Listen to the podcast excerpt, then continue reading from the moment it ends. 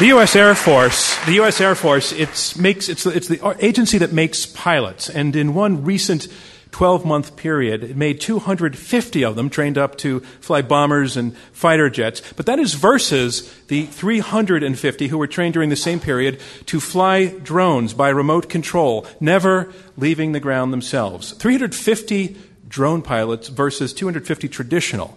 Clearly a trend that has good reasons behind it, as the U.S. Uh, and especially the CIA sends these riderless aircraft week after week after Al Qaeda. But there's also a backlash against the drones and worries that the way that we're using these weapons could come back to bite us. Well, this sounds like the makings of a debate, so let's have it. Yes or no to this statement. The U.S. drone program is fatally flawed. A debate from Intelligence Squared US. We're at the Kaufman Music Center in New York City. I'm John Donvan. We have four superbly qualified debaters, two against two, who will argue for and against this motion the U.S. drone program is fatally flawed. As always, our debate will go in three rounds, and then the live audience votes to choose the winner. And only one side can win. Our motion is the U.S. drone program is fatally flawed. And let's meet the team arguing for this motion. Uh, let's first welcome, ladies and gentlemen, Ahmed Rashid.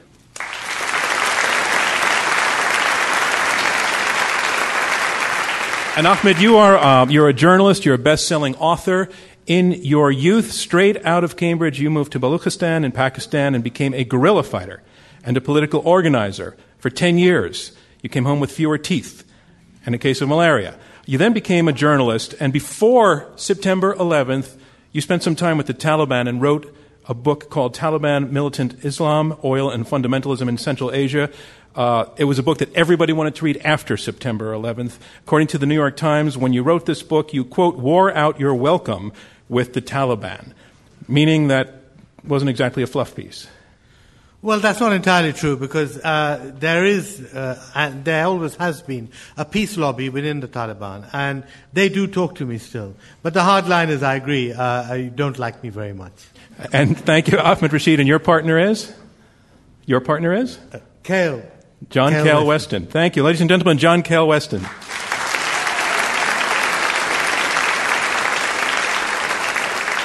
Kael, you're also arguing that the U.S. drone program is fatally flawed. You had a very interesting and unorthodox career in the State Department uh, you were there in, for 10 years. Seven of those years you were in Iraq and Afghanistan, but you were not on a red carpet inside an embassy. You were in the dust with U.S. Marines. You were out there in the field more than any other State Department officer. Newsweek, uh, called you a, um, a, renegade diplomat, in part because of this uh, style in the field, but also because you had some issues in dealing with authority. Uh, so, this debate, you're up against a general and an admiral, both four stars. Are you a little intimidated by that? Uh, not really. Not because they're not because they're not great gentlemen, but you know, I got starstruck my first year and then realized that I would no more rather be with people in the military than with the gentleman across the table. But I, I have to say, that being said, uh, you know, Ambassador Holbrooke used to remind me what uh, Premier Clemenceau said about war, which is it's too important to leave to military men. If they're feeling bad about that, they just need to Google what General Jack Ripper said in response, which is even a better quote. So, thank you. All right, we're going to come back at the end of the debate to find out. Ladies and gentlemen, uh, John Kael Weston.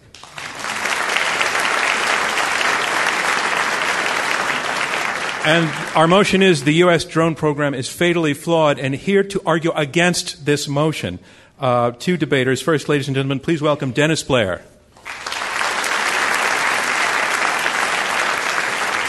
Dennis, you are a former director of national intelligence, a retired four star general in the Navy, sixth generation naval officer in your family. You commanded the United States Pacific Command. Um, words used about you include often cerebral, brainy, workaholic. You're fluent in Russian. You're a Rhodes Scholar. Uh, but we've also heard that you once tried to water ski behind a Navy destroyer. which, tell, which tells us what about you?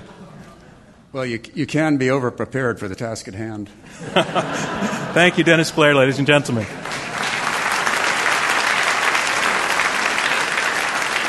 And Dennis, your partner is? One of the uh, wise warriors of my generation in the armed forces, uh, retired Air Force General Norton Schwartz. Ladies and gentlemen, Norton Schwartz, General Norton Schwartz.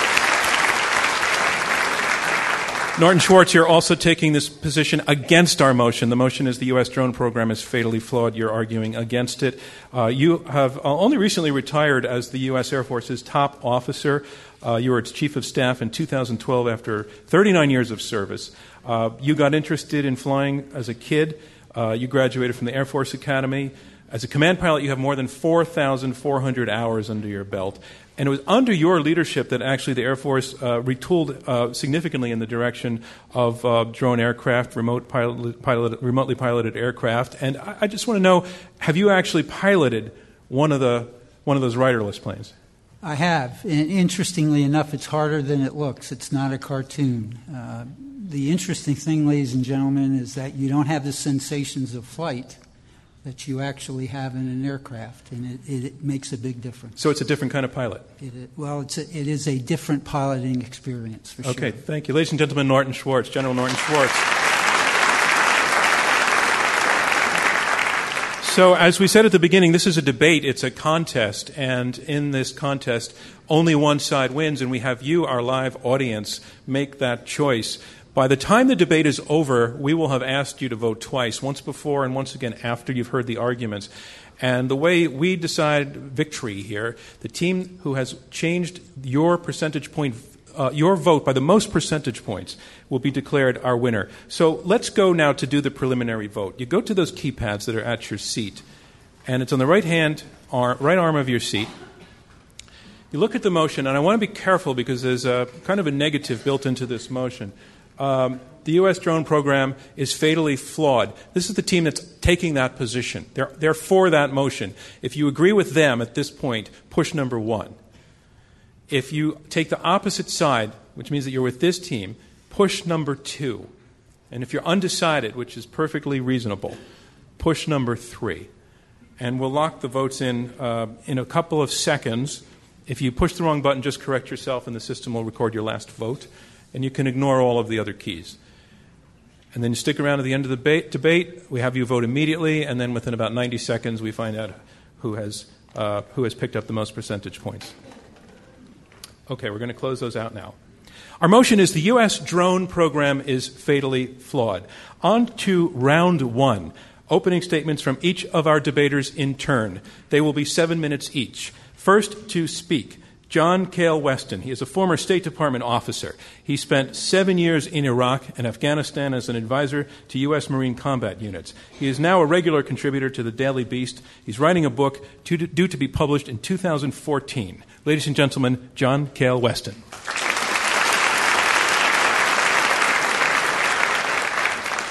Thank you, and uh, I want to say it's great to be back in New York City. I was a resident here for four years, and I think it's one of the two most scrappy and resilient places in America.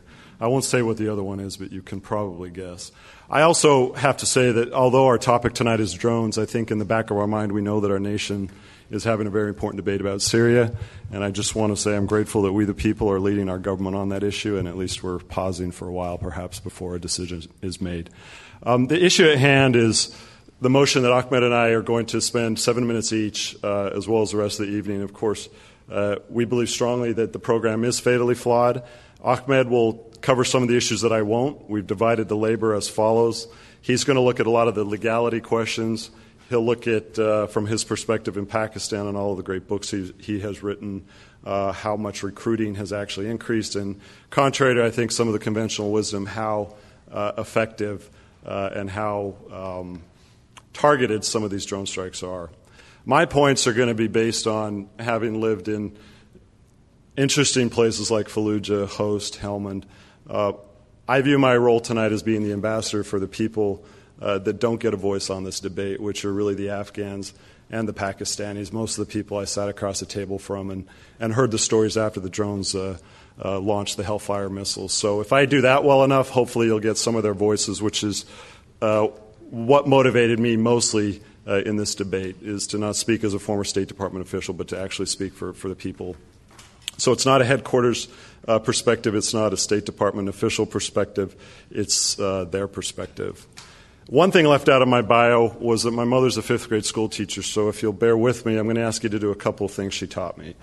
Uh, I've got about 30 seconds to ask you for this. So the first is uh, show and tell, and the second is uh, a pop quiz. I'm going to start with the show and tell because I think it reinforces again what's lost in the drone debate too often. This is a pakol, uh, which is a wool cap uh, that basically the more rural uh, parts of Afghanistan, you'll see the, the tribal uh, people wearing.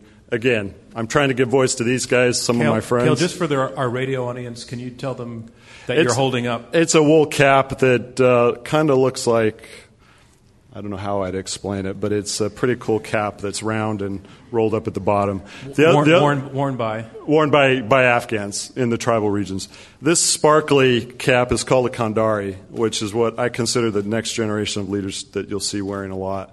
And again, uh, if we're listening to them, what they tell us is basically that the drone program is undercutting them and undercutting their future. And then finally, and I'll be quick, uh, I think I'm speaking on behalf of the frontline troops because, contrary again to conventional wisdom, this Kevlar helmet, which is a Marine helmet, uh, I think represents uh, those of us who dodge more IEDs and, and dodge more bombs when these drone strikes actually don't hit their target. Okay, the quiz.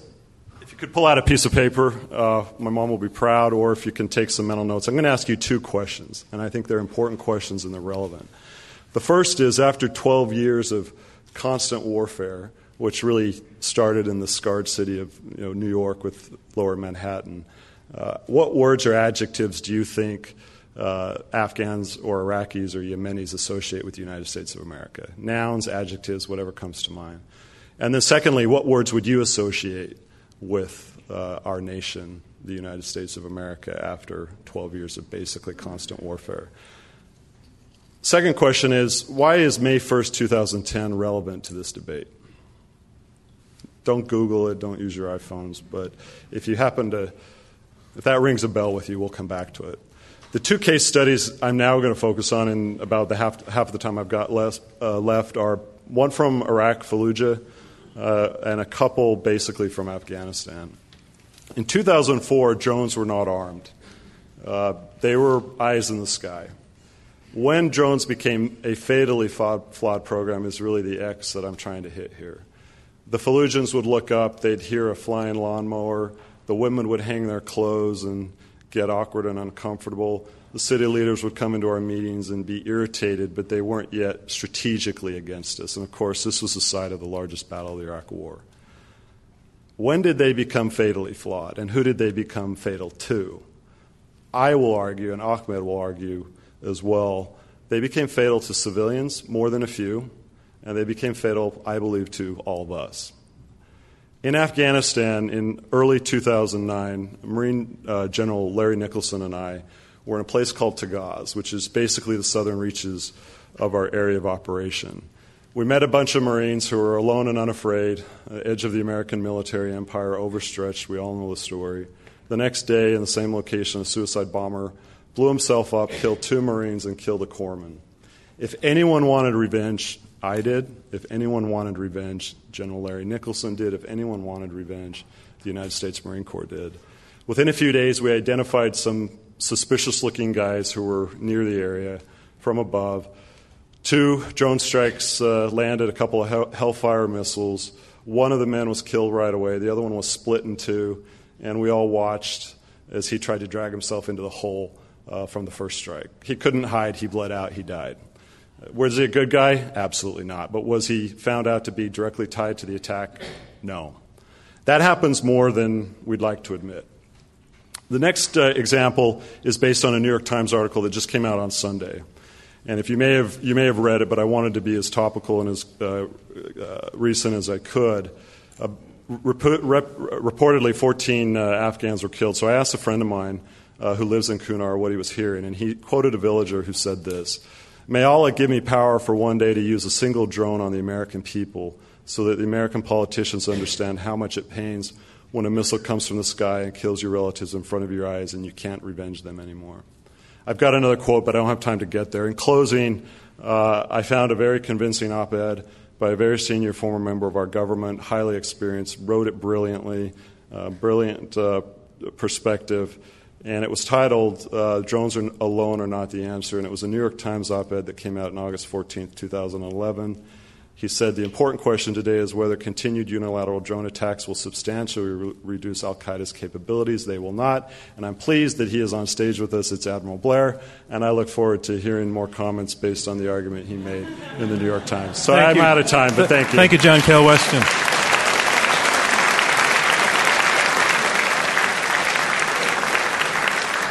Our motion is the U.S. drone program is fatally flawed, and here to speak against the motion in the opening position, General Norton Schwartz. He retired as Chief of Staff of the U.S. Air Force in 2012 after serving 39 years. He is currently President and CEO of Business Executives for National Security. Ladies and gentlemen, General Norton Schwartz.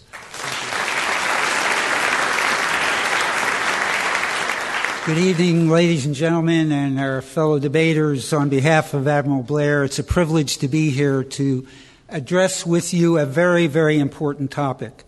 In Kael, I would argue that I'm representing the troops in the field tonight, and and we can we we can talk about the the relative advantages, but I think it's important also to address the issue Kael mentioned of the strike on Sunday it's important to know that that strike killed the individual who publicly admitted to kidnapping Sergeant uh, Bo Bergdahl of the United States Army, who was still the only uh, American service person who is incarcerated in Afghanistan today. Now, it may be that uh, that others were also injured or killed in this event, but I would argue that Afghanistan is a declared combat zone, ladies and gentlemen. And under the rules of, of armed conflict, that this individual was a legitimate target and clearly a combatant, and he will kidnap no more American servicemen. But let me go back to uh, a bit more balanced discussion. What I want to do tonight, and I submit, ladies and gentlemen, that the employment of U.S. strike capable systems is a viable and a rational response to a vexing battlefield problem, one that must be calibrated, used with care, synced with policy, but nonetheless one that allows us to pursue our objectives in a fashion that minimizes loss of life for friendly forces and maximizes the, the opportunity to avoid needless casualties of friendlies.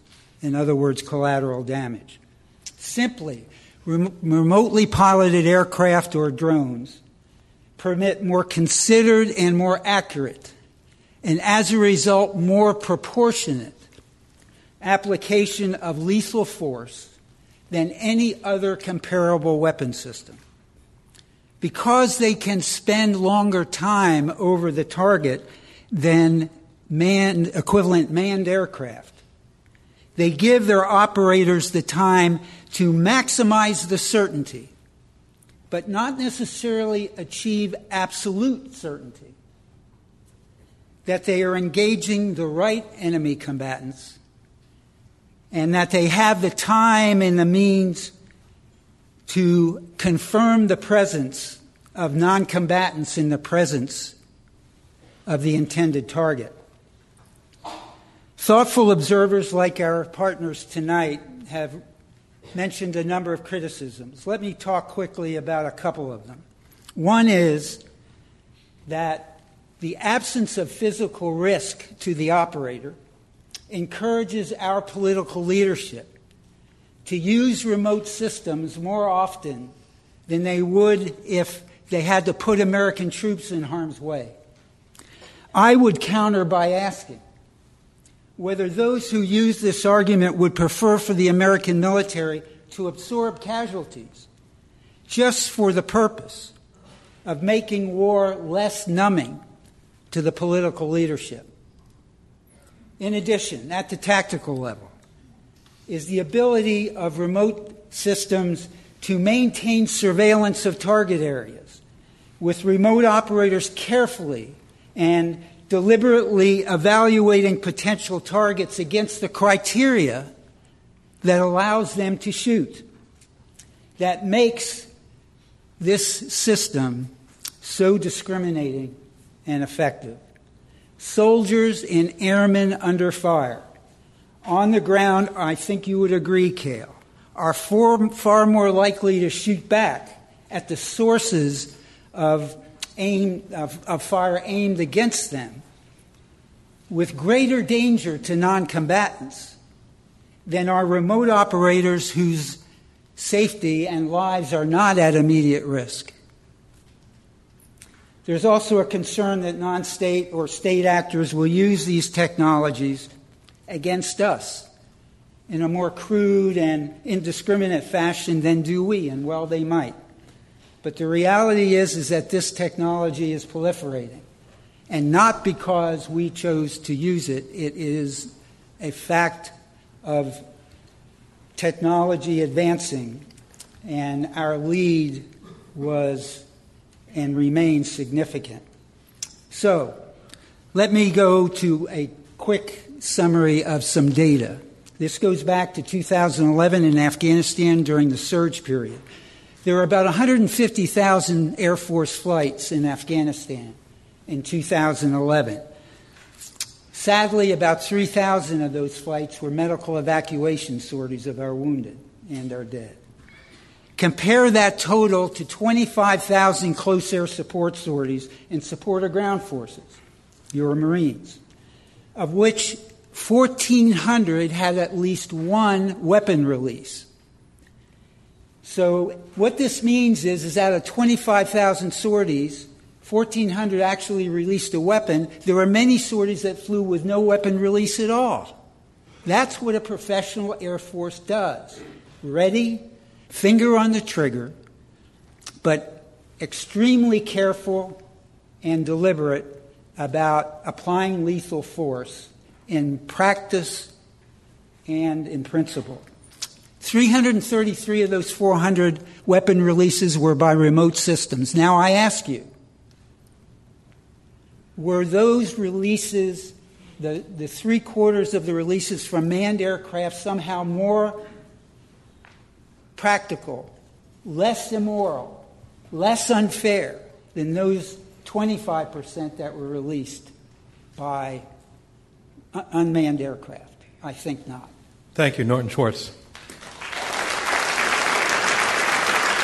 Our motion is the U.S. drone program is fatally flawed, and here to speak in support of the motion, in other words, he feels the program is fatally flawed, Ahmed Rashid. He is a Pakistani journalist based in Lahore and the best selling author of several books, including Taliban and Pakistan on the Brink. Ladies and gentlemen, Ahmed Rashid.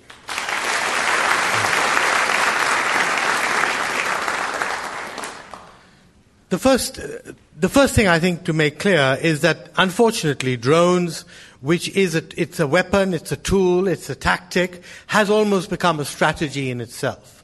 And this is how foreign governments and, and countries where drones are being used see it all the good uh, of U.S. foreign policy, uh, aid, foreign aid, training of security forces, bank loans, etc., etc., all are demolished when, um, at the same time, the U.S. uses drones. So, in fact, drones are undermining U.S. foreign policy. They become the only symbol of foreign policy which people abroad remember when they are, when those countries in particular are targeted. And it's many of the, uh, some of the countries, uh, like Yemen, like Pakistan, are in fact allies of the United States. And drones are being used against allies. Naturally, that is infuriating the population um, even more. Secondly, how badly have drones affected um, the counterterrorism strategy, the much more sophisticated strategy that has emerged from the US in the last few years, where the whole strategy has been to protect populations, to provide economic incentives, uh, development, etc. Again, here we see the counterterrorism strategy being undermined completely by drones because, you know, people are very scared of them. And they do um, take out civilian um, uh, uh, uh, targets just as much as they take out Al Qaeda.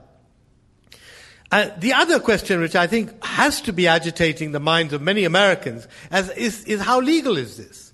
How legal is it to bomb and kill um, individuals in another country with which you are not at war, with which uh, nothing has been disclosed, there's no transparency involved, no, nobody is informed as to why and how uh, these people are being killed. Um, and often this is again taking place in countries, you know, that are allies of um, uh, uh the U.S.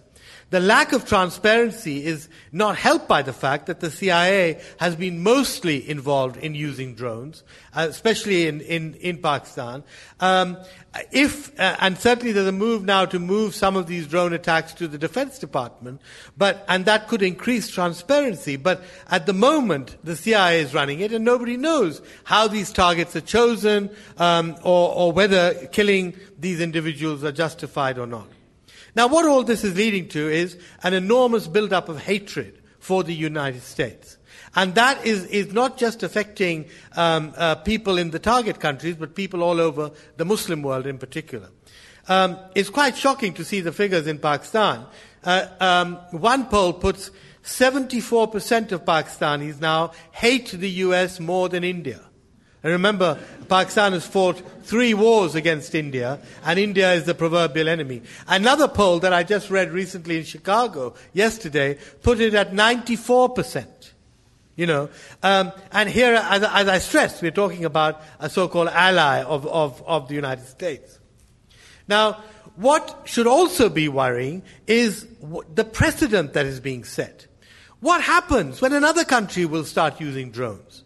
First of all, what happens if a European country or Russia or a so-called ally of the United States uses drones? What is the US strategy going to be? What is, how is that going to affect US foreign policy? Are you going to slap that country down? Are you going to tell that country to behave itself and say, no, only we have the right to kill people in other countries. You don't have that right. Even more dangerous. What happens when an enemy of the United States uses drones. What happens if North Korea tomorrow uses drones to kill South Koreans? What happens if um, um, uh, uh, Al Qaeda itself develops um, drones? What happens if any, if, if, if the Syrians or any of the, the, the, the problematic regimes, dictatorships, start using drones? Um, so, what will be the U.S. policy then? Are you going to go and bomb those countries? Um, are you going to try and go, you know, what is the US strategy policy going to be? There's a complete vacuum here. There's no thought being given to this. But this could happen tomorrow. Drone now, drones now are everywhere. Drones are being used for all sorts of other, you know, peaceful um, projects. And any of those drones can be bought on the market and they can be converted into um, drones that kill people. And, and, and I think that the idea that, you know, somehow the US is going to have a monopoly over this, this, this instrument forever is um, very short-sighted. Um, I think the other thing that is, that I must answer, the, the issue of civilian casualties. There is, for example, a drone strategy now where um, uh, uh, drones fire what are called signature strikes. That is, if a bunch of militants are seen, or one or two militants are seen in a group of civilians, or, uh, you know, sitting in a bus, or sitting in a truck, or something like that, um, drones are used, can be used to kill that militant. But of course, they kill everybody else in the truck too. Women, children, men, um, uh, civilians. Now, um, the last drone strike, actually on Sunday, was not the one um, that the, the general mentioned, but was one in which 16 civilians were killed. President Karzai has just complained to, you know, to the Americans, and they were killed by a drone because there were a couple of militant guys in the midst of these people. I think they were on a bus or a truck or something like that. So the fact is, I mean, the, the, issue of civilian casualties is very controversial. The Americans do not tell us what, um, uh, you know, how many civilians are, uh, have been killed, but estimates from other groups put uh, the, the casualties in Pakistan alone somewhere between 500 and 1,000. I mean, that's the level of inaccuracy that we have because we really don't know. The, the, these areas are inaccessible, or um, and and the people who would know certainly by watching the video screen, the drone firer, um, that kind of information um, is is is not available. And um, secondly, I you know, and, and lastly, I think we have to understand how drones have become a recruiting poster for Al Qaeda and for global jihad. Even local groups, uh, local militant groups in countries which had nothing to do with Al Qaeda, nothing to do with global jihad, um, if they have been droned, they become global jihadists. They want to strike back at America. They want to kill Americans. And that is really what is very dangerous, that more and more groups who are really fighting local wars and conflicts are becoming militarized and are wanting to strike back at the United States and at other countries. Ahmed Rashid, your time is up. Thank you very much.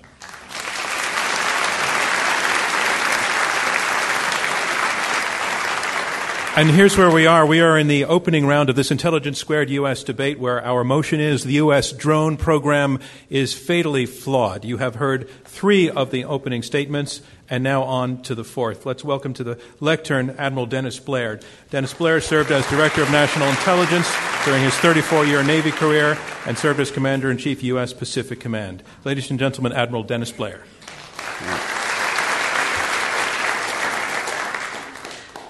General Schwartz addressed the uh, use of drones in a battlefield area with U.S. troops uh, deployed. I'm going to talk about the more controversial uh, program in which we use drones in areas in which we do not have our troops in action. And Pakistan, of course, is the, the primary example that comes to, comes to mind. In fact, probably our motion tonight, U.S. drone program is fatally flawed, is shorthand for the American drones in Pakistan have been a failure. And you've heard from Mr. Rashid uh, some of the uh, objections uh, to, the, to that. Uh, I would tell you that there, in fact, is no independent drone program. The drones are part of a wider strategy which is dedicated to ending the threat from Al Qaeda, a threat with which this city is very, very familiar. The policy of the drones, a tactic to, to an end, are to take care of the hardcore leaders and fighters who are not persuadable, who are not going to change their demonstrated and committed intention to kill as many Americans as they can uh, before, they can before they can accomplish that. The, a conflict between a country, the United States, and a non state group like Al Qaeda is allowed under international humanitarian law, and that's what we are involved in. It began here uh, almost 12 years ago, 12 years ago tomorrow. It has continued with Al Qaeda's affiliates. Al Qaeda in the, in the Arabian Peninsula uh, sent a bomber to try to kill a bunch of Americans in an airplane over Detroit.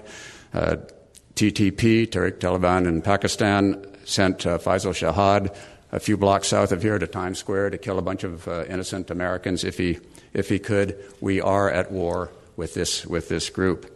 And the leadership of these organizations uh, hold up in places like northwest Pakistan and Yemen, places where the governments of our allies, as Mr. Rashid said, do not control their territory. It's worse in Pakistan.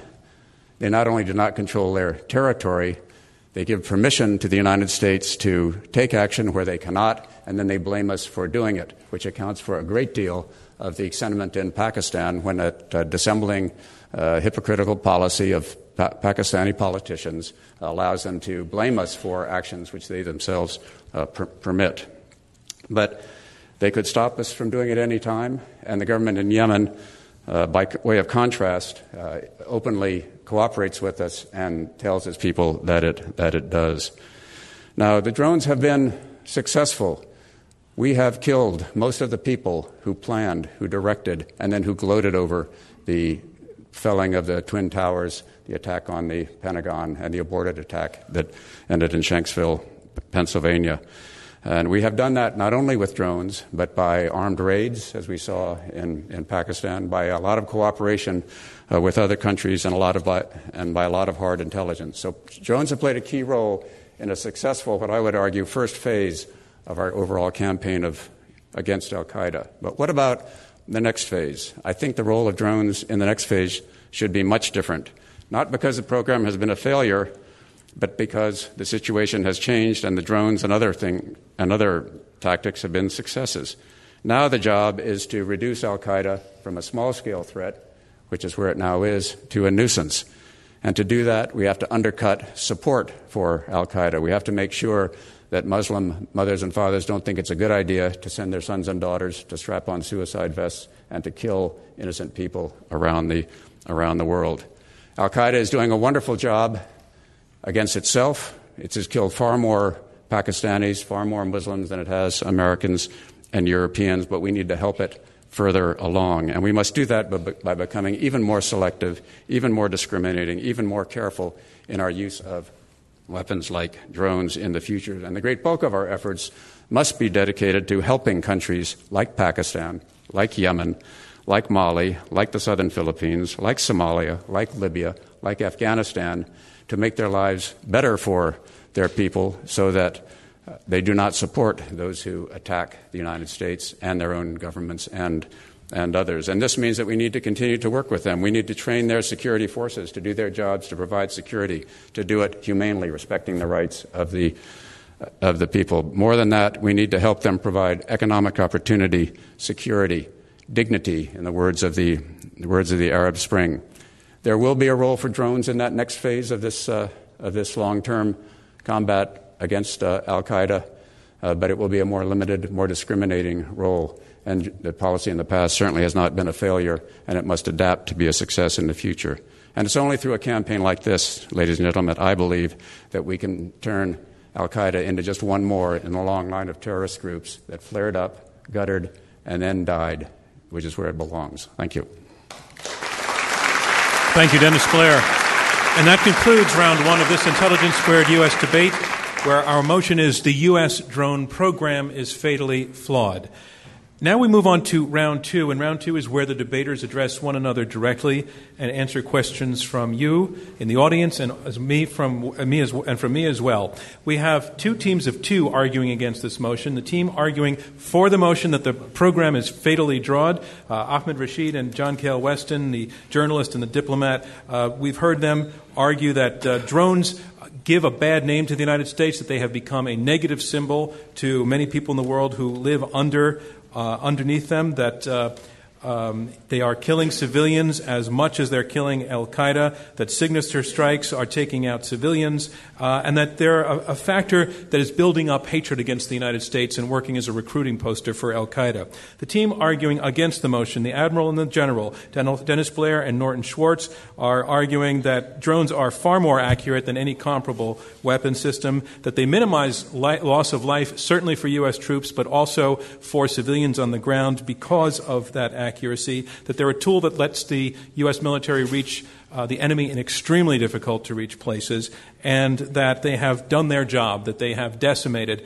Al Qaeda. I want to go to uh, the, quest- the team that's arguing against the motion, which means that you do not think the program is flawed, and, and quote back to you something that one of your opponents, Ahmed Rashid, said, in which he said, and I'm pretty close to verbatim here.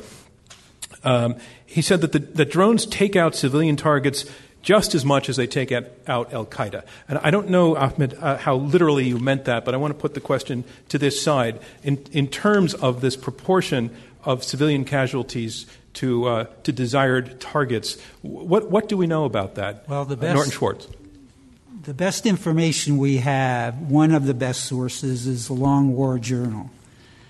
And, and esti- it estimates that civilian casualties versus legitimate combatants in the Afghan theater is about one to seven. In other words, one civilian casualty to seven legitimate combatant casualties. In Yemen, the numbers are somewhat different, about one civilian casualty to five. Now, you can question whether Long War, Journal's uh, analysis is accurate. It's consistent with some of the UN reporting as well.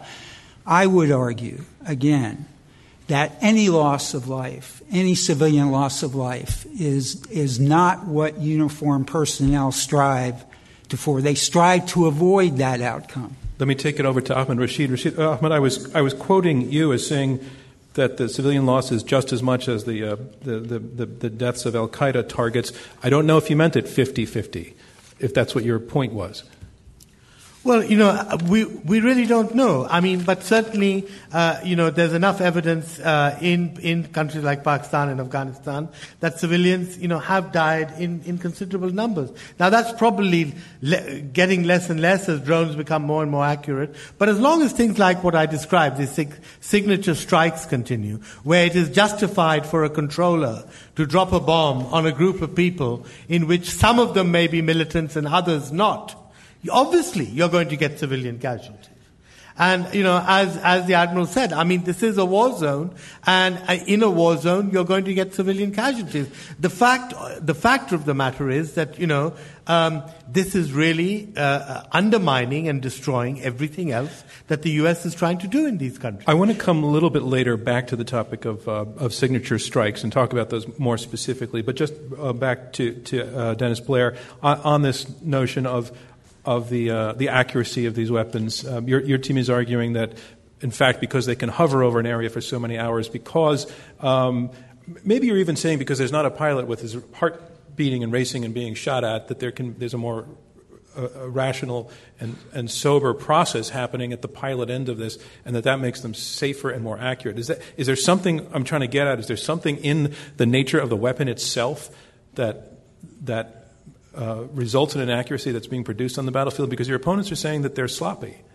Well, I think you have to say compared to compared to what, and when one compares the uh, accuracy and the and the uh, killing and wounding of, of, bystanders from drones compared to, for example, artillery, which is a an, an, another uh, means uh, close air support from a manned uh, manned aircraft then it has fewer uh, innocent uh, casualties. That doesn't mean it's zero, and everyone, as General Schwartz said, uh, is to be to be uh, greatly re- regretted. But um, but it is a I can tell you uh, your regrets are fewer if you're operating drones than if you're shooting artillery or having manned aircraft uh, being okay. called in. Let, let, me take that then to the other side and to take it to John Kael West. And The other side is making a compelling argument that, in fact, the number of casualties is going to be lower than if somebody were dropping a bomb, firing an artillery shell, or even putting boots on the ground, that the proportion is lower. No, I think that the, the key part of the, the ratio of 1 to 7 and 1 to 5 is the equal sign behind. And that equal sign is a factor of 2, 3, 4, 5. What basically I think we're losing focus of is what kind of reaction are you getting in village after village after village, and how many more enemies and how many more targets are you creating, even if one Afghan or one Pakistani is killed. John, I, I want to let you have a run at, at that point, but it doesn't actually answer the, I, the I, question of, I think of, that just numbers, in terms of body count. The body count, you know, having been close to these drone strikes, you know, we tell ourselves often what we want to hear, and that gets translated into memos in Washington. But the, the Afghans and the Pakistani stories that I've heard is that it's whether it's one to seven or one to five, it's it's a lot more than any of us would like to admit to each other. So I, I don't want to argue numbers. I think it's a strategic equal sign at the end of the ratio that is the real problem. Okay, I do want to come back to what you're talking about the equal sign being the impact on the image of the United States, but I, your other side has already heard you make that argument, so I want to give them a chance to respond to that. And I'll, I'll go to, uh, to Norton Schwartz. Your opponents have said they've referred to the drones as a recruiting uh, poster for Al Qaeda uh, because of the bitter resentment that is resulting uh, in areas where they're being used. And uh, do, you, do you see that? I, I understand the argument, but, I, but the counter to it is the reality that the UN reports that 80 to 84 percent of the civilian casualties in Iraq and Afghanistan were caused by the insurgency. General, absolutely. I mean, Muslims are killing more Muslims than Muslims were killing me or the Marines or the generals that I worked with. They wanted to kill us. We're hard to get. I think the issue. I, I, you make my point. Well, but drones. You made a point earlier on about you know pilots being somehow more rational, being removed from the battle, operating out of Nellis Air Force Base in Nevada or wherever they're operating out of. I, I would disagree. We don't give medals for restraint. We give medals for, for, for combat valor. No, but I no, saw a lot of restraint on the front Look, lines. your, your Marines were rigorous about applying the rules of engagement, and so are our pilots, Kael. The bottom line is this is about discipline, and, and, and I agree. There, civilian casualties is the equal sign, and everyone knows that. And are mistakes made from time to time? Yes, but that is not the policy, nor is it the training, nor is it the supervision of those assets. Ahmed Rashid. Look, uh, if, if, if I can just make one point, neither of you two, with all due respect, have addressed this whole issue about U.S. foreign policy and the use of drones. The fact is that today, you know, you're throwing technology at, an at, at foreign policy conundrums which, where you should throw aid or, or diplomats or uh, peacekeepers or whatever it is. What we are seeing uh, uh, today in many parts of the world where drones are being used, that foreign policy is being subsumed by technology. We've never had this before. I mean, how can you allow technology to determine Uh, Ahmed, what are, your foreign are policy you, are you be? saying then that, that drones represent a that drones in themselves represent a new dimension in this conflict? In other words, are you are you would you be making the same argument if planes were dropping bombs in these communities that you're making because drones are are are hovering over them? I'm saying that this is the impact that they're having in, in the countries that receive these drones. This is what the public thinks. This is what, you know, uh, this is why there's so much But is that drones is that drone specific or is that ordnance? Is that explosive? No, it, it's about drones because the, you know d- drones are a very sinister way of you know it, it, it uh, of killing people. I mean, uh, you All know, they're not Is- accepted as a All right, normal. let me, I- let, let me bring in Dennis Blair. sinister than a Uh, General, let me just bring in uh, Dennis Blair. Has Well, in let me- Yemen, let me- Den- parents, are, Dennis Blair, parents one are challenging their kids to go Kael, to bed one second, and let's let Dennis by Blair- saying the drones are going to come after you. You'll get your turn, and Let me, Dennis let me talk about uh, Yemen and just take us a little bit out of Pakistan here for a while. In the last two years, we have uh, given $200 million in assist, uh, $600 million in assistance to, uh, to Yemen. Of that, virtually two thirds has been economic, economic assistance, humanitarian assistance, and governance uh, assistance. Roughly one third has gone to, gone to uh, security assistance, that is to the Yemen, Yemenis. So we do have a broad based uh, program in places like Yemen. We are trying to work on places.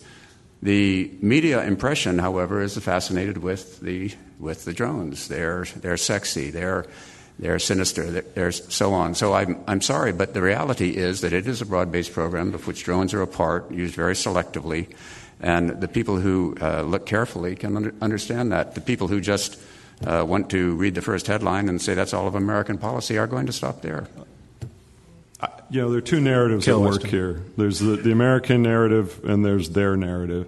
We spend a lot of time talking to each other about our narrative, but if you listen to the future leaders of Afghanistan, you listen to the next generation, drones is a big issue because it is about the legalities. The law students at Khost University used to ask me, what is your case for drones? just like Guantanamo, just like the language of these wars that we're in. They are very, very big on how we're doing our wars. So if we lose that narrative to Al Qaeda, I do think that ratio is actually the equal sign. And if I lined up a bunch of Afghans on this stage, I can tell you what they tell us is probably what we don't want to hear, but we need to hear. And that's really the goal for me tonight is to, is to bring their voice into this debate. Back on the issue, though, of, of whether, you know, before you go to that issue, and tell me what it is because I do want to remember it. it's back to, you know, dropping bombs from Nevada in Pakistan. All right, I want to come back to that because the point that you just made, you're reporting from the ground. You're basically telling the, the, the high ranking officers that you were there and that despite their understanding of the situation, that because you're on the ground, you're reporting back what you think the Afghans think, that you're sharing what your perception of their hearts and minds. I just want to take that to, the, to this side because I, I think it's offered in, in, in, in, honesty that, that this Respectful as well. absolutely is what, what he sees.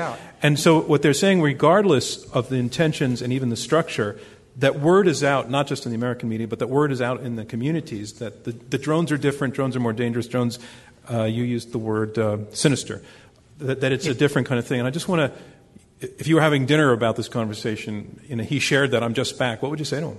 I, it, it's pretty straightforward, actually, and that is that the, the reality is that we have a, a, scenario where the The weapon, the platform is not the issue. It's the legitimacy of the target and the targeting methodology that goes along with it. Could I put on the table the issue of double and triple tapping? There, there are a number, Explain of, it- a number of cases where, and I've lived this, where, especially in Khost province where Muhammad Atta was trained, this is territory directly tied to 9 11, unlike Iraq.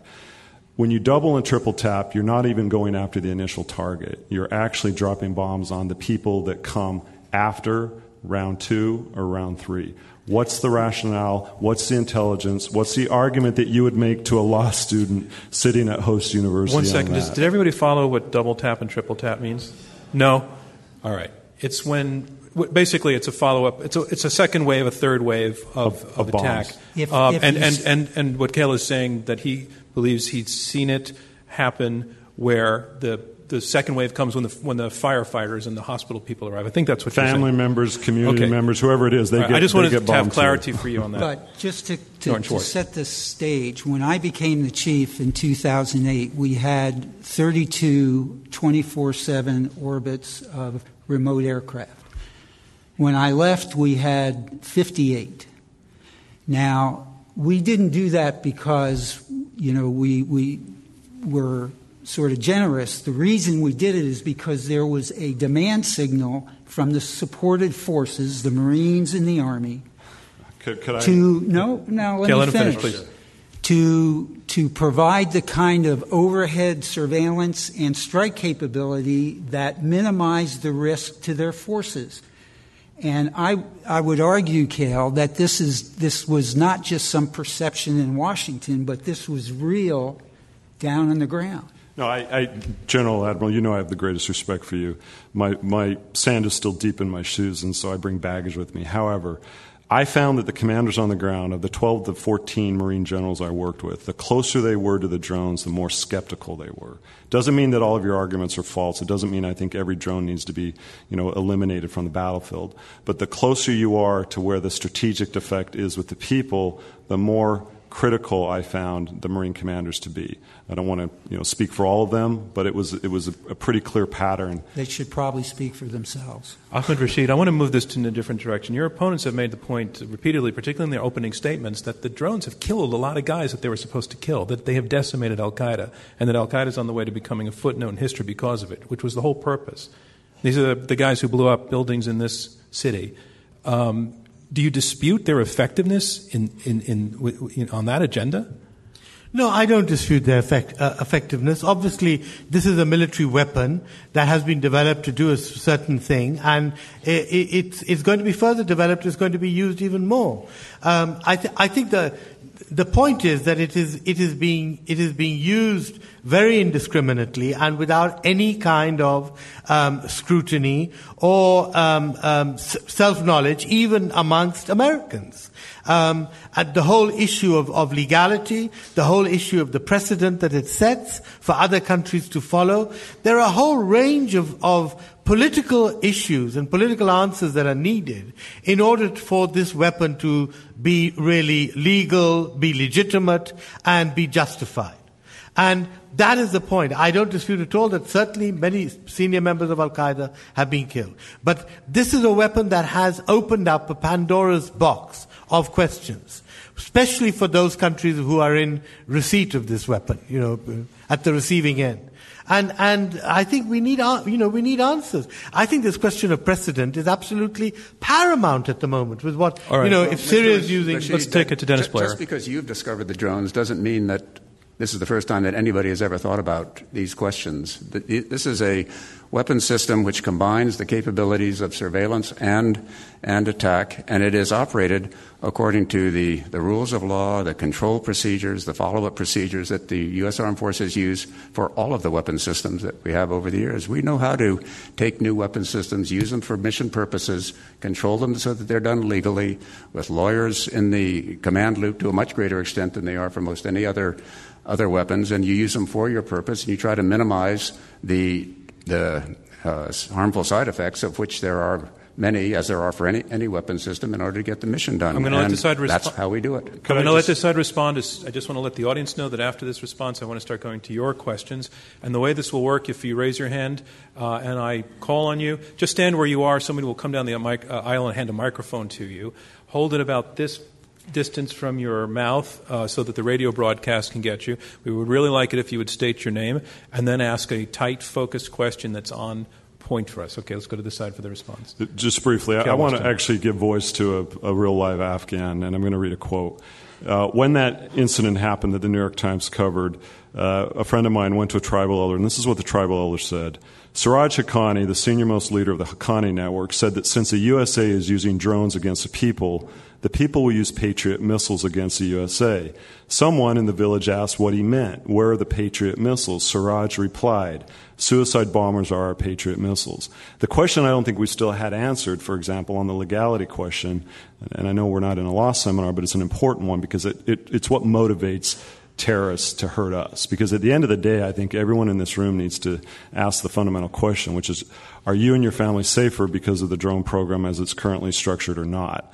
Um, what is the legality of the third wave of, of drone strikes in terms of a triple tap? What is the legality of that? What are the lawyers in Washington arguing? They're not the initial targets. There's not intel tied to them. If, Norton Schwartz. if you are in a declared combat area, as, as was the case in Fallujah or in, in other areas that you're familiar with, if you have combatants that depart that initial strike area, this was not, this was not unlike what happened with Zarqawi.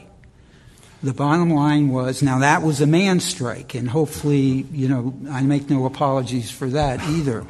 But the bottom line is that that we have a we have a situation where you you have people that depart a site that that had combatants that was identified as a location and they depart that area and you re-engage this is what happens when people leave a foxhole or when people depart a, uh, a, a, a tank in a tank battle. The bottom, the bottom line, Kael, I think, is that you, you, you argue for discretion. I believe in that too. But on the battlefield, the, the, the, the principle is to engage the enemy. It, it is that. Well, we went through a phase in Fallujah where everyone was a military aged male, and I finally told the generals in Baghdad, at that point I was young enough, that I was still a military aged male according to our definition. We then switched that definition because we started to treat every Iraqi as a potential threat. And I'll be honest with you, if you're a Taliban member and you're living in a community around family and friends, with all due respect, I don't think that that makes you a legitimate target, and that's in effect I- what's been happening. I agree with that. I agree. But if you're carrying an arm, if you have a weapon, I would argue in a combat zone that makes you a legitimate target. Let's go to some questions. Right down the front here. And the point is, you can see the weapons from these platforms. Yes and no. Um, thank you for taking my question. Um, I just wanted to address uh, this question to the gentleman. Would you mind telling us your name? Oh, my name is Jordan Bennett. Thanks. Um, I just wanted to address this question to the gentleman on the left. Um, you bring up these points that um, the uh, the Afghani people, the Pakistani people are upset, and it's incre- it's increasing recruitment for Al Qaeda and other um, anti-U.S. sentiment in these areas because we're using drones. Um, would the effect not be the same if we were using cluster bombs or snipers or landmines or any other way of killing these people? Is it the drone Yeah. that's the issue, or That's is an excellent question. I, I, I, I had actually put it before and didn't feel that I got answered. So thank you for bringing it up a second time. Yeah, uh, let's put it to let's put it to Ahmed Rashid. No, it is the drone. It- The drones are an issue because, you know, as I said, I mean, this is the the most sinister weapon that has come into the marketplace. That you know, there's no individual behind it. There's no judgments being made, um, and uh, uh, people are Ahmed, very, you, very Ahmed, scared. do, do you, Ahmed, I just want to ask you because it's a bold statement. You're, you're seriously saying no judgments are being made in these after everything this these is, other this guys. is what people what people presume that somehow you know the, these automatic weapons come up into the sky and they shoot you know at will and they shoot down uh, whatever's on the ground. I mean there are all sorts of stories and mythologies about drones, um, which unfortunately are, you know have been created. And, and as I said, this is why this weapon, the, the chances of this weapon getting out of hand, getting into the wrong hands, um, and being used indiscriminately um, in many other parts of the world um, is, is, you know, we should take the example of what um, uh, the, the reaction already we are seeing in Pakistan, Yemen, and other places. Yeah, the, I'll briefly. Rules of engagement are pretty tight uh, in Marine combat units, and so yes, there's going to be blowback. It's a good question. It's a very legitimate question. The drones are being used in Pakistan, Northwest uh, province, basically outside Miram Shah, which is a very different arena than in the conventional side on, on the Afghan side of the border. Bottom line is, though, is it's what the the rules, the lack of the rules, actually, I believe, in our drone program that is the biggest problem. There is not, for example, a, a Marine general necessarily that technically can command where those drones go because they're operated in a different chain of command, and we don't need to get too technical, um, and that may be changing. Um, but yes, Afghans are going to respond to a cluster bomb going off or an RPG being launched in the wrong direction. But I have faith that our forces, if one thing over 12 years have learned, is they've learned quite a bit of restraint, and then the rules of engagement have gotten a lot tighter. Um, here's, here's my bias tonight. We have five guys on the stage, and all I see are guys raising their hands. Are there any women who would like to get their voices into this conversation?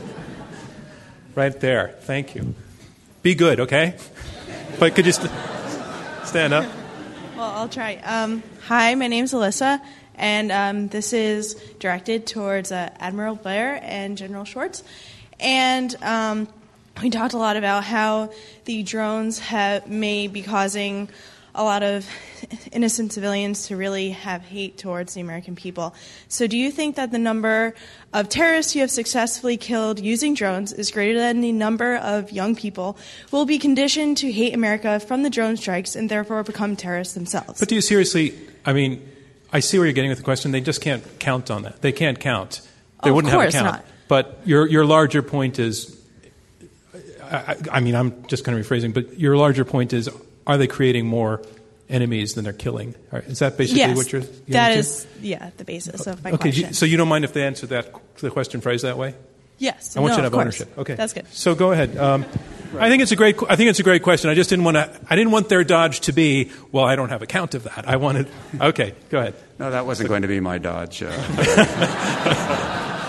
Dennis Blair. It's a judgment. It's a judgment. If there were a wonder weapon that would only kill Al Qaeda dedicated card carrying members, would touch no one else, could be deployed from this room by pressing this button, I'd be all, for, I'd, I'd be all use it. for it. We'd use it. We'd, we'd invent it first and then we'd use it. It doesn't. We have a set of imperfect tools that we use to try to deal with this group of people who has declared war on us and who is far less discriminate, more ruthless, more killing in their approach than, than we are. And you have to make a call as to just how hard you use that weapon because it kills other people and it causes other effects, which our opponents have ably said. I think that judgment has to be made continually, reevaluated as you as you go. And I'm sure that there have been times in the past in which we have erred on the side of using it too much. I think we learn from those. And as the president has said in his uh, opening statements or his statements uh, in recent weeks, uh, we've, Dennis, we've I- got to I- cut I'm- it down. Not- So I think it's a judgment, and I think we're making it in the right direction. I'm not sure though that you answered the question of whether you told you I'd think the, really dodge. whether you think the blowback is so serious. In other words, are you saying that that that and, and she's to some degree channeling this side's argument that it, the use of the weapon, the way it's being used, is creating uh, such ill will that it's creating enemies. And I'm not sure that you addressed whether you think that it is or not, or whether you think it is, but not enough to make it a disqualifier for the weapon. I think the only overall judgment we can make is that Al Qaeda is far less capable of the sort of attacks that it was in the past than it is now. Drones have been a part of reducing it in that in that capability, and therefore overall, the balance is in favor of the sort of campaign the United States has conducted. And I, I would only amplify by, Norton Schwartz. if I may, by suggesting that you have a situation where you want desperately to avoid having a larger military presence, which uh, you know clearly would have its own negative effect on, on local population perceptions. So, so my my counter question would be, what's the alternative? What what is the least intrusive, invasive alternative? That we have been seeking for some time, and all I can tell you is that every flag, senior flag officer on the military side that has looked at this problem has, has sought that solution. That's a question I'd like to put to the other side since you've actually phrased it as a question. If you want to kill Al Qaeda in these hard to reach places today, what is the alternative to the drones? You know, I, my view has always been the most important battle going on does not include U.S. Marines versus Taliban. It's inside the mosques, inside the madrasas, it's inside the communities. And actually, our best allies are the ones that are most critical of this program. So if we're undercutting, but our, uh, bottom our, line, are you saying not, not, to try to kill them? Well, no, no. I, am not a person that says all drones need to be taken off the, the, the, out of the sky. But what I am saying is that we've lost the strategic narrative. So that, General, I'm all in favor of not sending in the First Marine Division anywhere again for the most part. However, I think that we've lost sight of who the best fighters are in these battles, and it's actually not an American anywhere. It's an Afghan, it's a Yemeni, it's a Pakistani. So when you listen to our allies who want us to succeed, who want us to be safe, they are pretty uniform in their indictment of drones. It's easy, I, I, let let me let me let uh, Rashid. if they don't control their own territory. Well, that's a that's a government to government discussion. I agree with that. As far as the tactic, it's what Ahmed, my you know well spoken and famous colleague here at the table, has said, which is that, that the tactic can't be the strategy. We've we've enabled the tactic to become a failed strategy and a failed narrative. But Rashid, if the coming back to the question that your opponents put a minute ago, if, this, if the goal of the strategy is to destroy Al Qaeda physically, what alternative is there to drones to reach them in these places where it's very hard to get to? Well, you know, I, th- I think there's no doubt that, you know, there are obviously ungoverned areas and uh, the Pakistanis have not been active enough in, in, in undermining and destroying Al Qaeda. But I also think that, you know, U.S. policy has, has um, uh, there's been enormous tension between the U.S. and Pakistan over the years, mm-hmm. as there has been between Yemen and, and the U.S. Now, it's not all centered around drones, but it's centered around, frankly, a lack of long-term strategy and vision by both countries.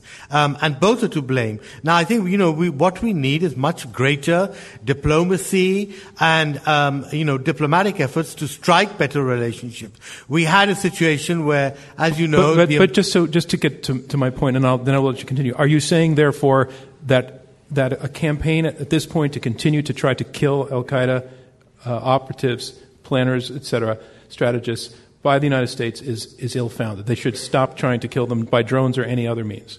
No, no. I think they should continue trying to kill them. They should be urging the Pakistanis to do much more. To do this themselves. is the problem. Okay. You know. Okay. Well, that, yeah, there's there's a lot of mythology about what SEALs and drones can do together, and I think what the American people look at joystick warfare and think, well, why not have SEALs and drones fix everything? But that that's also not a strategy. Ma'am, uh, Mike is coming down from the, uh, the aisle for you.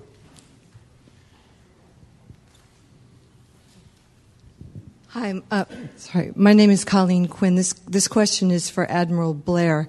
Admiral, I was very pleased to see that you are also a member of the uh, Security Leadership Council of Securing America's Future Energy. So you, you all here today are talking about, you know, overall strategies for the U.S.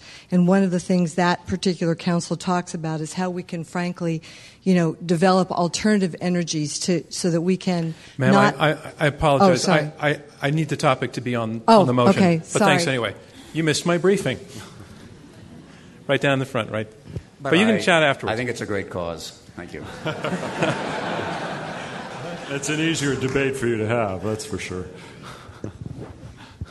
Could you stand, please? Thanks. Yes. Um, Ellie Roth. I just want to know who decides what drones are to be sent out? Is it the CIA that tells the uh, military? That's the mystery. That when we hear about drone strikes, we don't understand who's responsible? Who's made the decision? Is it policy? Is it someone who's mad okay. at someone? Uh, we, I'll, get, I'll get, let these guys answer your question. Uh, let's go to uh, Admiral Blair, Dennis Blair. Right. The the decision on uh, what is a t- target that can be struck either by a military or by a or by an intelligence uh, CIA drone is made under uh, criteria that are approved by the White House that are then promulgated, and a series of officials, including uh, lawyers, uh, officials in the in each of those agencies in the chains of command, then apply them to actual names of of uh, Al Qaeda and other combatants. Once they satisfy the criteria, then they are a legitimate target. At that point, the question is, can you truly tell is that a person that you found and can strike, and is there a uh, relatively uh, small level of collateral damage, that is, innocent people around that person before you make the strike. That's how it's done. So, Dennis Blair, your, your opponent, Ahmed Rashid, has mentioned, and I said that I would get back to this, this whole notion of signature strikes in which the target is chosen by a pattern of suspicious looking behavior, maybe going frequently to a house where there are known to be bad guys and then he's tracked back to his house. You don't know his name, you don't know who he is, but he's targeted because of the association or some other pattern that I'm unfamiliar with. And I want to know do you, do you put that in a different category? Is that morally more challenging an issue when you don't actually have the name, but you just have a kind of profile? It is. Norton Schwartz. Uh, it, it, certainly is. Now, signature strikes in a declared combat area are different than those that occur outside declared combat areas. And, I, and the criteria are different.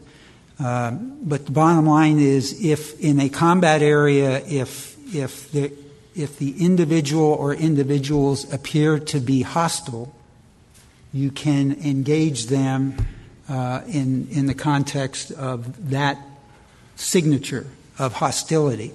On the other hand, activities in non-combat areas, and this does apply to Pakistan, I would argue um, it is much more problematic to conduct signature strikes uh, there or, or elsewhere where it's not a declared combat yeah, zone. I, I, can talk about those because I receive the phone calls every, t- every time uh, we conducted a conducted a strike. This was up through the middle of 2010. And I think that the administration has been really derelict in not talking about these because they are based on the uh, defense of uh, self defense of American and Afghan forces. These signature strikes that were conducted in Pakistan, all of them during my time, and the great majority overall, had to do with armed groups of men who were coming out of known Taliban and Al known Taliban, TTP areas on roads headed towards Afghanistan.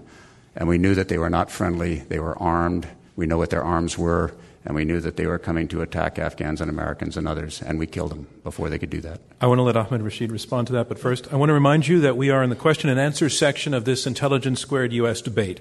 I'm John Donvan, your moderator. We have four debaters, two teams of two, debating this motion the U.S. drone program is fatally flawed. Ahmed Rashid, signature strike. I, I, I, just want to answer the question that the lady posed, which I think we should go back to. And, and I think you're absolutely right. Um, for the Admiral to describe the individuals who are involved in this decision making doesn't give us the criteria. I mean, what is the criteria for choosing who's going to live and who's going to die?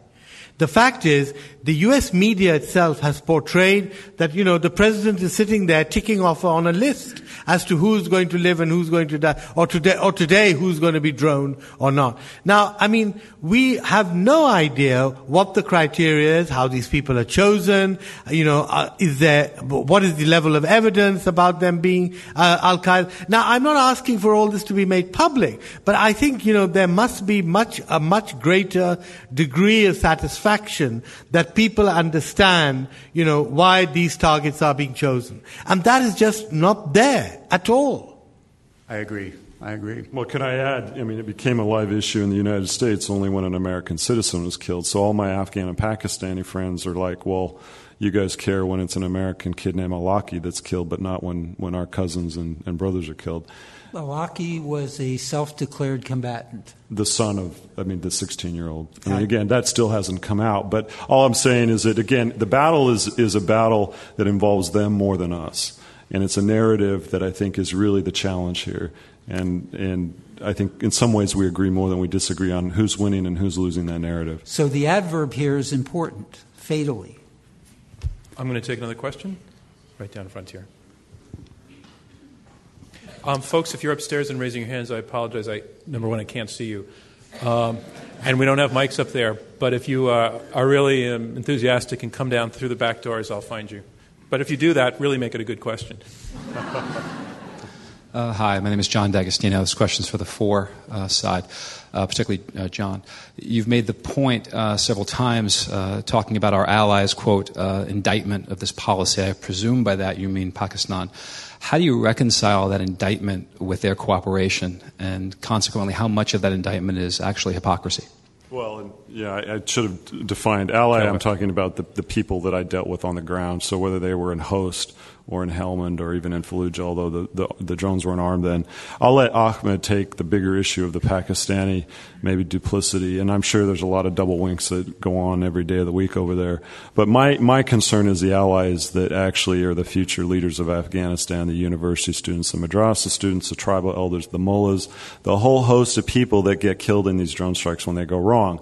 Because I don't think the Taliban hold up a red flag. I know they don't and say, I'm Taliban. What happens is, is there's a bad guy in the family or a bad guy in the village, and we identify maybe he's a bad guy, and we we drop a hellfire, and then you turn three villages against us. It goes to the ratio and the equal sign. I'll come back to it. Yes, to the woman I thought who asked a very good question, uh, elaborated on by you, our moderator, is the number of enemies we're making and the number of targets we're making. And I'll defer to you, Ahmed, on the question about his point on as far as the Pakistan government or the Pakistan. Yeah, why, why don't you let Ahmed get to that? Yeah. yeah. Um, can I just say one thing first, and that is that most European U.S. allies, al- allies of the U.S. in Europe, are against drones. Um, as far as I know, only the British have openly, um, uh, uh, uh you know, uh, support the U.S. policy of drones. Most other Europeans, uh, European governments, and European parliaments are against it. And what, been, what, what does it mean against it that they wanted to stop completely?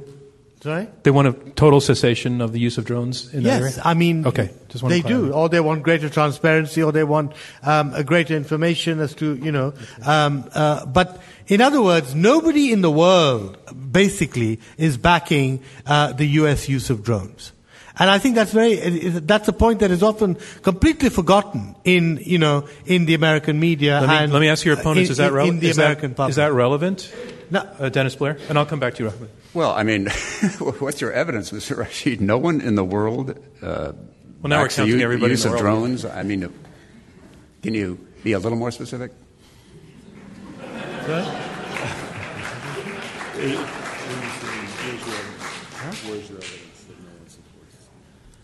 Well, I, you Can you give me the, resolutions by legislatures in other countries? Can you give me uh, well, act, with all due respect, I, mean, I, I, haven't heard a lot of you know rah rah drones, and I've been in the State Department for 12 years, so I'll I'll help my friend out here that whether NATO raises their arm and says we approve the drone program, I know General Dunford and his political advisor Carter Malkasian have their hands full all the time on these issues, but is it a popular thing? I highly doubt that. I, I don't I mean, it's know. It's not a popular thing in the United States. We don't uh, like well, killing people. But, but, we only do it when we have to. Well, I'm not sure we only go when we have to. I think it's it's it's actually I think easier for the American people to think it's joystick warfare and send in SEAL Team Six, and that's also another issue that we could get into. Well, I would simply I would simply say that the the drones are ha- handled with the same care concern, discrimination that the armed forces of the United States and other American agencies handle all other weapons which they know can kill the innocent as well as the, the enemy. And uh, drones uh, are used with the same set of procedures, and I think their inherent characteristics allow them to be more on the side of killing those who uh, they intend to kill with fewer others. Dennis let me follow up on that and, and, ask you this question. It came up a little bit before. S- sometimes, in certain circumstances, some weapons seem to raise different moral or ethical challenges to their use. Nuclear weapons, classic example. Chemical Your opponents have, have used the word sinister about drones, that they're different somehow. You, I think, alluded to the fact that maybe presidents will be tempted to use drones a great deal more because U.S. casualties are, are, are lower, that there's always going to be a temptation for a president. What, what about this notion that there's a, a, a, different, perhaps sinister quality to the weapon itself? Because it's in a different category. I'll, I'll, i mean, General Schwartz was involved in it much more closely than, than I was, but I, uh, I was pretty, pretty close to it. There's a novelty factor. Anything that's new and long range and all is it seems inherently more fascinating, sinister, and interesting. We've seen that with new weapons as they over the generations as they as they come along. Certainly, uh, the the sort of media discussion uh, centers on drones. I mean, we're not having an, an intelligence square debate about overall U.S. policy against Al Qaeda. We're talking about drones. Why? Because it's sexy and it's new and it's and it, and it no, has a lot of overtime. chemical so, weapons. I mean, I'm not so comparing I, them, but no, but, but I think the media effect is important in this, yeah, John. Okay, I right. I think novelty, media, it tends to give it that overwhelming force that uh, Mr. Rashid has has talked about. I think we have to get beyond that to what are the actual facts about uh, what's going on on the battlefield. Are we achieving our objectives? Are we are we not? Narrative schmarative, you know, it's, it's are you, uh, are you getting uh, to, your, to your objectives, which are to be able to defeat to the Taliban Americans. and protect Americans, yeah. Sir, down here. Yes. Michael, Michael, come for you.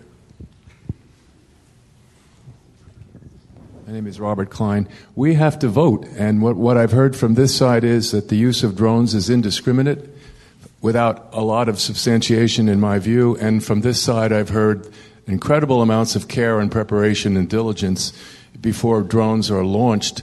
Which is the more accurate of the two? Because on the face of it, that would be the basis of our vote. Mr. Klein, there's also always the undecided category. but, but it is their task to persuade you. It's a question of who's more credible. Mm-hmm. I, seriously, though, I, I you take your point. I, based on the available numbers, again, I, I, would go back to that. You can question Long War Journal, you can question the UN studies, and and so on. The New America Foundation is another organization that monitors this. But the num- from 2006 to the present time in Afghanistan, the estimate is that that drones have engaged and killed some 2,600 uh, Al Qaeda and Taliban combatants.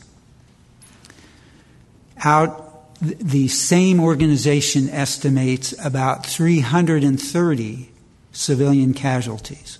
Now, once again, please don't take the, the, that my view is that it doesn't matter. It matters a hell of a lot, and I think Kael is, and, and, uh, and Mr. Rashid have made this point. It matters a lot. But you, you have to keep this in perspective. And the numbers are pretty clear. One to seven, one to five. You know, you, you can say that that's, that's uh, um, you know, anecdotal, but it's the best we have. And, I, and, and my point is, is that I know what the kids do. And I would ask all the parents in here, if your youngster, as we were talking out in the reception earlier, was on the ground, what would you prefer to have in the air? Something that passes over in 30 seconds and goes away? Or something that is overhead constantly and provides surveillance and an ability to engage the enemy that might well keep that soldier, sailor, airman, marine safe? I know what my answer as a commander is. Well, again, General, I, I get that point to an extent. I had lived five out of my seven years in these wars with Marine grunts. Um, surveillance overhead is a part of war. The issue is when the, the drones strike, what the net effect is. In Khost province on the border with Pakistan, I can tell you when those one to five, one to seven, I think numbers to me is not an issue I like to get into because it's that equal sign, which is how many how many family members, tribal members, community members are affected by one loss of life. The IED strikes are where most of our guys are losing their legs. So do the IEDs go up when an operation like that goes wrong and you've got a cousin in Miramshai, you've got brothers in Miramshai, and you live in Khost. I would argue, with all due respect, that the odds of getting a Marine or a soldier's legs blown off go up because of this program, not okay, go down. That, that's your view. My yeah. view is killing bomb makers makes the numbers go down. Fair enough. It's, it's two sides of a Sir, tough issue. Right in the center there. Um, and a mic will come down up the aisle. It's coming from your left hand side, yeah. If you can state your name, please. Yep. Um, my name is Peter Burgess. Um, I was in Afghanistan just after the Soviets withdrew, so you know I have a bit of a feeling for the neighborhood. Um, the question is: Is the drone program fatally flawed, or some words to that effect? That's exactly it. we used to talk about nation building. We used to talk about not having failed states. Can somebody please explain to me how a drone addresses the issue of nation building and stopping failed states? I, I think it's not intended to, though. Is well, it? It's or intended to kill Blair. Taliban so that they don't keep the nation builders from going and doing their job.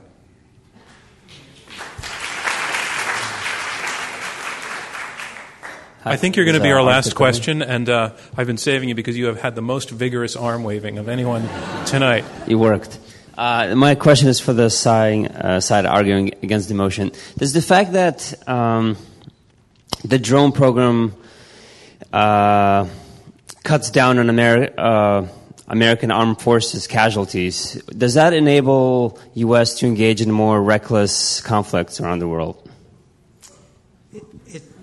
Look, I mean, this is this is the fundamental question. Remember, that is not a military call. That that is a call for civilian leadership, where we go and what we do. And and there is an argument that that fewer American casualties might encourage political leadership to be more aggressive or more reckless. There is that potential. But that's what best military advice is all about remember, we have a chairman of the Joint Chiefs of Staff who is the president's principal military advisor. And if you've watched Mike Mullen or Marty Dempsey or, or in, in his day, Denny Blair offer military advice, it's not to encourage political leadership to be reckless. Ultimately, we salute. But the key thing here is that that is a legitimate concern, but it is one that the military, the uniforms, feel personally. And I'd say if you see a political candidate who thinks a few American casualties are okay, but a lot are not, I wouldn't vote for him. Ahmed Rashid, when you say that it's already becoming a strategy as opposed to a tactic, do you think that dynamic is already in play? That, that presidents are authorizing these strikes in part because they can without a cost back home? Yes, I think so. I, I, I think that's very true. And uh, uh, I fear very much that given the uh, turmoil in, going on now in the Middle East and other parts of the world, the reluctance of the Americans and the Europeans to want to get involved in um, uh, uh, by putting troops or peacekeepers or anything on, on, the ground, we're going to get more and more of this that we throw technology at the problem. We throw drones at the problem. Um, and, and, and that, I think, is going to be a very, very dangerous uh, a world to live in, frankly. And that but, concludes round two of this Intelligence Squared U.S. debate, where our motion is the U.S. drone program is fatally flawed. And remember, you voted just before the debate, and right after this uh, very brief section, two minute closing statements by each debater in turn, you'll get to vote again. So, on to round three. Round three, closing statements by each debater in turn. We'll do these from our seats, uh, uh, General. By, uh, round three are closing statements by each debater in turn. They will be two minutes each. And here to summarize his position against the motion, Norton Schwartz. He's former Chief of Staff of the U.S. Air Force. Ladies and gentlemen, Admiral Norton Schwartz. Uh, Gen- uh, uh, General, General Norton Schwartz. Denny wishes I was an admiral. Um, maybe some people in the Air Force would have too. I don't know. Um, Let me just say that I think that our partners here in the debate tonight have expressed absolutely legitimate concerns. And while we've jousted a bit, it is, it's been done with respect and, and an appreciation for their passion and their conviction on this issue. I'd just like to relate a quick vignette. Um, in earlier days, when I was flying airplanes, I flew a gunship, uh, AC 130. It's a C 130 with guns on it. And there was one occasion when I remember the following call came from the ground. And it was this Troops in contact need help now. When an airman hears, no matter what service, Navy, Army, Marine Corps, Air Force, hears troops in contact need help now, there is an immediate response. And it is visceral, but not necessarily as accurate or as coherent as you might like it to be if you were if you could have been there for hours prior and will remain there for hours after which is the case with the remote aircraft or the drone technology today. I would just conclude by saying that use of drones is neither sport nor a failed tactic, and you must vote against the proposition and the adverb fatally. Thank you. Thank you, Norton Schwartz. Our motion is the U.S. drone program is fatally flawed, and here to argue here to share his closing statement in support of the motion, John Kael Weston. He is former State Department advisor to Marine units in Iraq and Afghanistan. Ladies and gentlemen, John Kael Weston. Thank you, and I, I, would I would echo what the general just said. I, this is le- raising the level of debate, and we shall be grateful for that. I've got two minutes, and I'm going to run through these pretty quickly. I opened with a quiz uh, about what words or nouns, adjectives you think they associate with the United States of America after 12 years of constant warfare. I don't have time to, to ask you what those words are, but occasionally I would hear words like Apple. They had the Apple phone, Obama, money. But unfortunately, toward the top of that list was D for drones. It wasn't D for democracy. It actually, to be frank, wasn't the nation building. It was, it was the CT. It was the counter terrorist platform. Um, and I think we should think about that. Do we want that to be kind of at the top of the list of what they think about us after 12 years, billions of dollars, thousands of Americans killed, over 100,000 Iraqis, et cetera, et cetera? The second point I'm going to now just cite uh, to the question of what happened on May 1st, 2010. Uh, I think it was Admiral Blair who referenced this, and I'll add a little detail. It was Faisal Shahzad who, just a few blocks from here, tried to blow up a blue 1993 Nissan Pathfinder. In that Pathfinder was three 20 gallon propane tanks, a big uh, green metal gun locker that contained a metal pressure cooker pot, 250 pounds of urea based fertilizer, and eight plastic bags with 120 M88s. The New York City Police Commissioner Ray Kelly said the bomb would have killed many. The police later on said it would have had shrapnel and probably killed mostly tourists, but a number of people. Uh, what did Faisal Shahzad say? New Yorkers get that. Uh, what, what, did uh, I used to ride my mountain bike through there, but I didn't go very often. Faisal Shahzad was asked by a judge what motivated him to try and blow up that Nissan. Here's what he said. Well, the drone hits in Afghanistan and Iraq, he said finally. They don't see children, they don't see anybody, they kill women, children, they kill everybody. It's a war, and in war they kill people. One final point. Boston Marathon bombing, April 15th, 2013. I don't have time to read what Dzhokhar Tsarnaev said, but basically he said the same thing. We Muslims are one body. You hurt one, you hurt us all. The U.S. government is killing our innocent civilians. John Kael Weston, you're out of time. Thank you very much. Our motion is the U.S. drone program is fatally flawed. And here to summarize his position against the motion, Dennis Blair, former director of national intelligence. Ladies and gentlemen, Dennis Blair.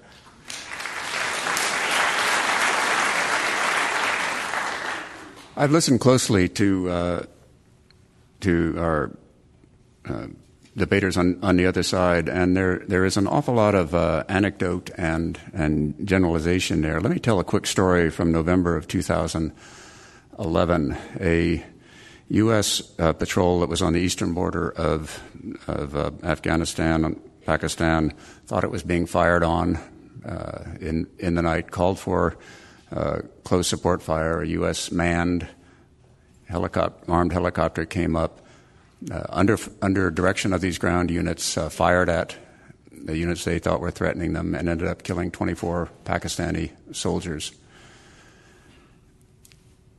Things happen that are bad in war, whether you are, have manned systems or unmanned systems. Things happen that affect U.S. Pakistani relations, whether you have manned systems or unmanned systems. This is, this is the nature of combat, and you have to make a balanced judgment ab- about it. I, I, do find it ironic to be on this side of the motion because, as uh, Mr. Weston said, I, I, uh, I was one of the first people who came out in public against some ways in which the drones were being used in Pakistan uh, well over two, well over two years ago. However, I was not against the technology itself. I was against the way it was being used at that at that time. I think we've adjusted since that time. I think that's the nature of this dynamic uh, campaign against uh, a group that's uh, shown its kill, wanted to kill us and has killed us in the past and wants to kill us in the future. So, I believe you have to vote against this against this motion. That doesn't mean that you like all of the drone program. Doesn't mean you think it needs to be adjusted, changed, and the narrative needs to be improved. But I don't think we should take it out of the hands of uh, those who are trying to defend the United States. Thank you. Thank you, Dennis Blair. Our motion is the U.S. drone program is fatally flawed. And here to summarize his position in support of this motion, our final speaker of the evening, Ahmed Rashid, a journalist and author of Pakistan on the Brink. Ladies and gentlemen, Ahmed Rashid. I, I would just hope that you would consider the long-term implications of what drones mean, will mean in the future for the United States. The day that your enemies get hold of drones and use drones against Americans. Uh, the day that even your allies, that, that, that drones become a kind of free-for-all in this world. After all, the whole crisis that we are facing today over Syria is that the danger of chemical weapons becoming a free-for-all. Because so many rogue states hold chemical weapons, and if you allow this one to get get away, then others can follow suit quite easily. Um, and and the the other thing I'd really like to talk uh, mention here is that. Um, the use of drones has immensely complicated uh, America's relations with its allies. You look at the situation in, in three countries where drone bases have been set up secretly. Pakistan, Saudi Arabia, and Yemen. The US set up drone bases with the help of the local regimes um, which were invariably dictatorships of one kind or another. Um, they lied to their own people, these governments. They lied and said, no, no, there's no such thing as U.S. bases here. There's no drone bases here at all. These are, people are being killed by artillery shells or by bombing or something else. Um, and what happened was that, you know, the, the public became more and more anti-regime and anti-American which led to political crises um, in certainly two of these three countries. And it could well still lead to a political crisis in Saudi Arabia. So you have now such a complicated scenario operating where drones are creating, I mean, one weapon one weapon, and the use of this weapon is creating, um, uh, delegitimizing um, regimes in the region, and and also creating immense hatred um, for the United States. Now, this is just one aspect of what I see as a future fraught with immense problems related to drones, which we are not even beginning to think about. And Ahmed Rashid, I'm sorry that at that point particularly your time is up. Thank you very much. And that concludes our closing statements, and now it's time to learn which side you feel argued the best. We're going to have you go to the keypads at your seats again and vote a second time. And I'll remind you that it's the team whose number is moved from the first vote to the second vote most in percentage point terms who will be declared our winner. Push number one if you agree with this statement as argued by this side the U.S. drone program is fatally flawed. Push number two, if you disagree with that statement, you agree with the arguments made by this side. That's number two. And if you're undecided, became undecided or remain undecided, push number three. You can ignore the other keys, and we'll lock it out in about 15 seconds, and we'll have the results in about 90 seconds. Um, And while we're doing that, one thing I want to do, I, I felt that this debate tonight had a, uh, uh, an emotional undertone to it. These are very, very passionate issues and difficult ones, and yet the level of the debate was uh, re- remarkably civil and informed and respectable. So I want to congratulate all of our debaters for bringing that.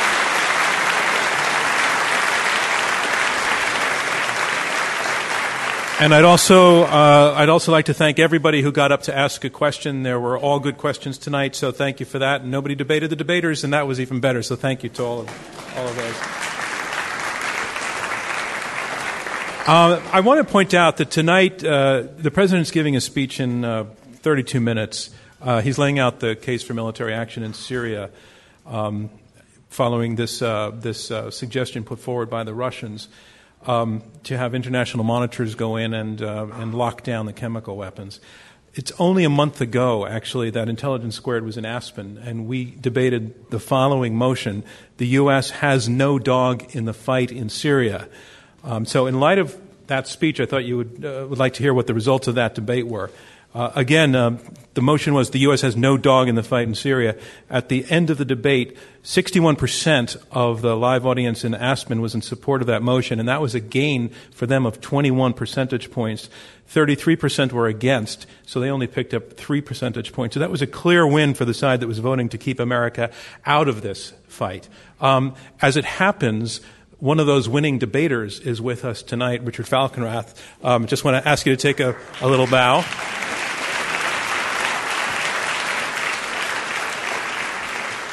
He was dying to ask a question tonight, but you're a stage guy, not an audience guy.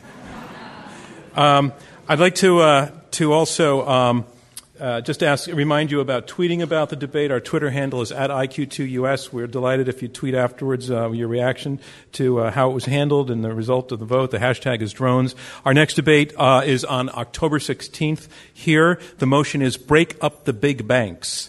Um, supporting the motion, supporting the breakup, Richard Fisher, he's president and CEO of the Federal Reserve Bank of Dallas, and his partner is Simon Johnson. He's a professor at MIT Sloan School of Management and former chief economist at the International Monetary Fund. Opposing them, opposing the bank breakup, Douglas Elliott, he is a fellow at the Brookings Institution and a former investment banker, and Paul Saltzman, who is president of the Clearinghouse Association, which is America's oldest banking association. Um, other topics coming up this fall include the global job market, the Second Amendment, and the case for going vegan. Um, tickets are available at our website for that one, www.iq2us.org. On Friday, October 18th, we'll be in California debating this motion for a better future live in a red state. Watch the. Uh, you can watch that live streamed. Uh, it's going to be noon on the East Coast and 9 a.m. on the West Coast. Uh, of course, uh, as we've said before, our, our, live stream is on Fora.tv, but you can also hear our debates, including this one, on NPR stations around the country and on WNYC. And our website has uh, uh, information updated on all of these items. So, we have the final vote results. Remember, the team whose numbers have changed the most in percentage point terms, in terms before the debate and after the debate will be declared our winner. The motion is this the U.S. drone program is fatally flawed. The vote went this way before the motion. 23% agreed that the program is flawed. 34% were against. 43% were undecided. Those are the first results. Remember now, it's this change in votes. The second vote, the U.S. drone program is fatally flawed. The team arguing for the motion, their second vote was 23%. They gained zero. That is the number to beat. The team arguing against the motion, their first vote was 34%, their second vote was 64%. That's a gain of 30 percentage points. The motion, the U.S. drone program is fatally flawed, has been defeated. Our congratulations to that team. Thank you from me, John Donvan, and Intelligence Squared US. We'll see you next time.